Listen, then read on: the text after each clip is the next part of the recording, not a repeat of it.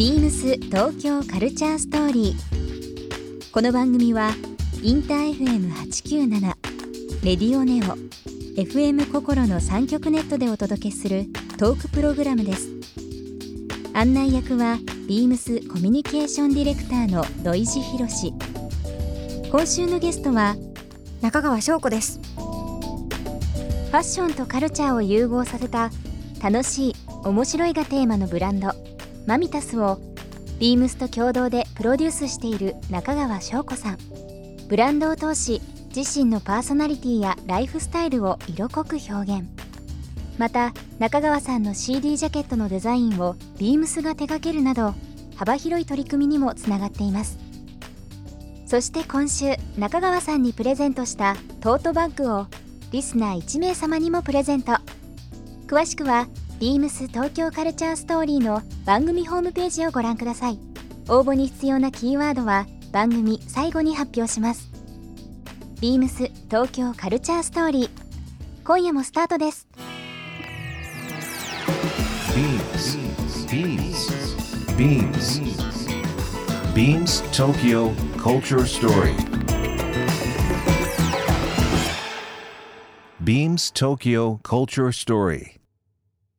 This program is brought to you by Beams.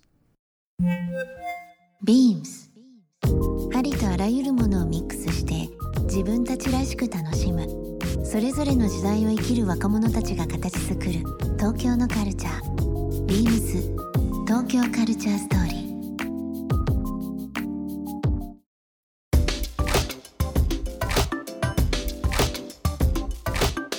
中野区の存在ってどういう立ち位置ですか、やっぱりブロードウェイを中心うん。にサブカルの覇気というかオーラをうん、全方位に放っちゃってると思うんですよね、なんかあの出ちゃってますよね、うん。ビームが。もうはみ出してるぐらい出てますよね。東大みたいに多分なんかサブカルビームを世界に向けて放ち続けてて、うん。でずっとそこがあってくれるから面白いことにうん。なってるんじゃないかなって、よよヨガうん。って思っちゃうぐらいだから私吸い寄せられて離れられない カブトムシみたいになっちまあいゃうんですけど、いですね。久保さんもこう、はい。まあ横浜ご出身で、はい。まあ東京は、えー非常に近い距離でですけど中野って昔からこう縁とかはありました？縁は、まあ、大学は杉並の方にあったので、うん。たまに行ってたぐらいですかね、うん。まあ、その頃からミニカーとか、うん。そういうものは見てましたけどこれほど通うようになったのはうん。ないですね。やっぱりあのしょこちゃんとのうん。付き合いから、えーっといろいろリサーチするようになってからです。今。いやいやね本当に飲み屋としてもそうですし、あの前回以前出ていただきました雑誌のブルータスの編集長西田さんもおっしゃってましたし、まあ特集でも出てましたけどやっぱり中野もそうですけども、はいある意味その新しい東京の顔と言いながらも昔からの東京が存在してる街という部分を今の若い人が見てどう感じるんだろうとかね。だからもう解釈が違うこの4 5 0年っていうのを多分いろんな歴史繰り返して進んでいくと思うんですけどまあ今中野区の話しましたけどまあ本当に、えー東京都にお住まいの人以外の方にもぜひぜひ触れていただきたいね。スポットでもありますね。うん。あのー当時70年代とかはもう今でいう六本木ヒルズのレジデンスですかね。なんかそのあ東京の中でも。都内のもう最高峰のいわゆるそのレジデンスタワーっていう部分で有名で青島幸男さんとか、まあ、澤田研二さんとか、は岸辺一徳さんとか、え岸辺徳さんもだったんですか、はい、お住まいだったりで。ああそうか。でまあ本当その文豪の街としてもねなんか当時やっぱりまあ僕もあの昔からの情報じゃないですけどなんかそう得てあ一度行ってみたいなともう昔から思ってたところに、うん。ビームスがのね関わりがあるこういうふうなマミタスのお店できたりだとかっていうので最近よく足運びますけども今上がってた4階もそうですし最近地下もすごくまた賑わってますよね。暑いですね。暑いですね。絨毯ソフトクリームとか。そうそうそうあとすごい東京でも今もう本当に5本指に入るぐらい美味しいと言われてるうどん屋さんがあったりだとか。ああまだ食べてないです、ね僕も食べてないです。行きましょうね。あとあの行きましょう。あそこ好きです、僕。あの A 級ライセンスでしたっけ、はいはい A ライセンス？A ライセンス。いやごめんなさい。A, A 級じゃない。A ライセ A ンス。ライセンスはねもうね中川家の御用達だから。私ですね。もうお金払わなくても帰ってこれるっていう。そんなことないですそんなことちゃなんとちゃんといっぱい貼れます。だって F1 をイメージしたカフェですよね、はい。改装しちゃったんだけどね。そうねなんですよ。なんかはい。F1 のそのネオンサインでねこうルコートがあっそうそうてですっごいザ純喫茶でメニューもですけど、メロンソーダとかオレンジソーダのうんコップが斜めからストローさせる形になってて 超80年代初期って感じだったのが改装されて最近うん。ちょっとおしゃれな感じにちょっとおしゃれな感じになりましたね。でも血はねちゃんと受け継がれてまあやってる人一緒だしね。一緒ですしね。来てるお客さん一緒だし。あちこちにすごいレトロの名残、あの昭和のフォントとか見るだけで興奮しちゃうので、うもう。壁とか。よだれ出ますよねあれね。そう壁とそういうのがちゃんと守られてるところも好きですね。最近だとそのまあ改装とかリニューアルとか新しいお店ってことで村上隆さんの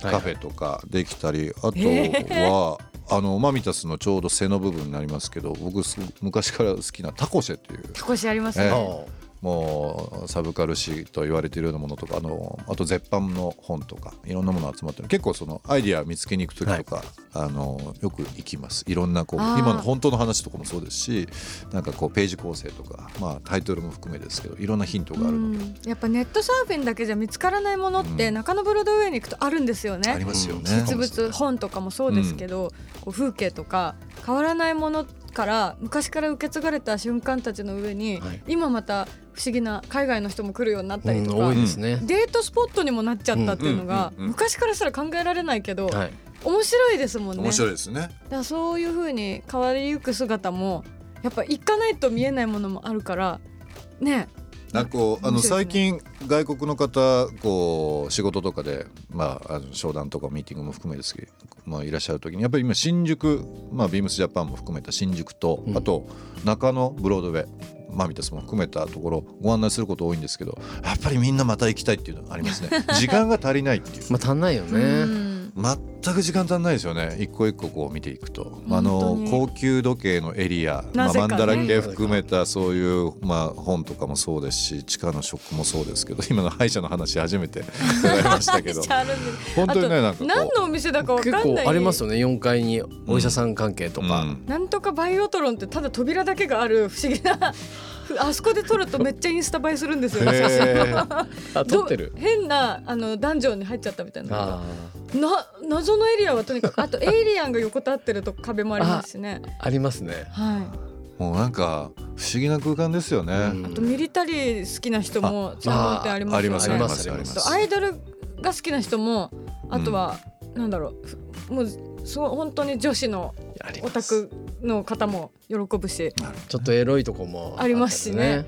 東京まあ名古屋とか関西まあ札幌福岡もういろんな全国のエリアの人が例えば東京に来た時に、まあ、渋谷原宿、まあ、青山もそうですけども中野ちょっとぜひご招待したいって思いますよね。なんかもうある意味ファッションももちろんそうですしうん。あと食結構いろいろお店ありますもんありますね。すごい。ご出身としてなんかはい。おすすめのご飯屋さんとかえっとですね。ありますか、お店というかブロードウェイあれ以外しこちゃんのも含めて焼肉屋さんなんだ私が高校の頃から中野ブロードウェイで爆買いした本を、うん。あの一人であのこう見たりとかしながらうん。食べるホルモンがすごい美味しい、うん。焼肉だるまは超おすすめですね。うん。焼肉だるま。食べログのレビューもっと高くていいのにと思うんですけど あの本当一人でも行きますし夜中もやってるし、うん。むちゃくちゃ安いんですよね、うん。ランチとかもうすごい安いのにご飯にプラス何何品も何品もいろんなおかずが出てきて、でお肉もホルモン千枚刺しとか、うん。すごいニンニクがっつりで美味しいし、うんうん。でそこの味と近くにあるトラジっていうまたそこれまためちゃくちゃ古い、あ50のトラジじゃなくて。あのトラジじゃないトラジ。あのトラジジナルトラジでも発祥の地的なこと書いてあるんですよね、うん何かが。や焼肉が。でなんかそのトラジのうん。気をつけないと、すごいレトロなあのその日来るお客さんの歓迎なんとか様って予約の名前が昭和の筆ペンで書いてあるお店で そこも美味しいんですよ。味がだるまとなんか一緒みたいで、そうですね。であの鉄板がね焼くエリアがうん。古すぎて鉄板が。あのみ溝が穴が深く広すぎて、はい。肉が落ちるんですよ下に。気をつけないと。気をつけても落ちるからなんかもう愛おしい全部がもう中野の本当にその食は安くて早くてうまい、う遅くまでやってるっていうのもありますしね。ジャンルも多いですしね。であの今老舗の居酒屋の名前とかあの今こうご飯屋さんの名前出てますけど本当にこう点在してますよね。いいお店がねはしごができるっていうのも。一個今東京もですけど中野も今レトロはい。をどれだけ守るかと、うん。築地とかもそうですけど変わろうっていううん。感じをのせめぎ合いがすごいじゃないですか、うん。結局どうなるのかっていうので、ん。中野サンプラザ解体決定って言った割になんかあのさよならレセプションみたいなの出てなかったっけ？なんかそういうの。あのじゃなくて、うん。多分中野ブロードウェイのところで私成人式も出ましたしそうだよね。中野区民として。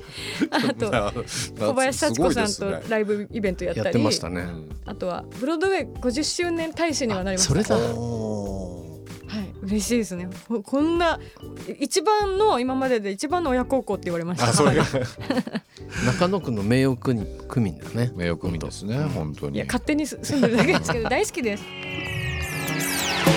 ビームス東京カルチャーストーリー。ゲスト中川翔子さんにプレゼントしたトートバッグをリスナー1名様にもプレゼント。応募に必要なキーワード「マミタス」を記載して番組メールアドレス beams897 アットマークインター FM.jp までご応募ください。詳しくは番組ホームページまで。もう一度お聞きになりたい方はラジコラジオクラウドでチェックできます。ビームス東京カルチャーストーリー。明日もお楽しみに。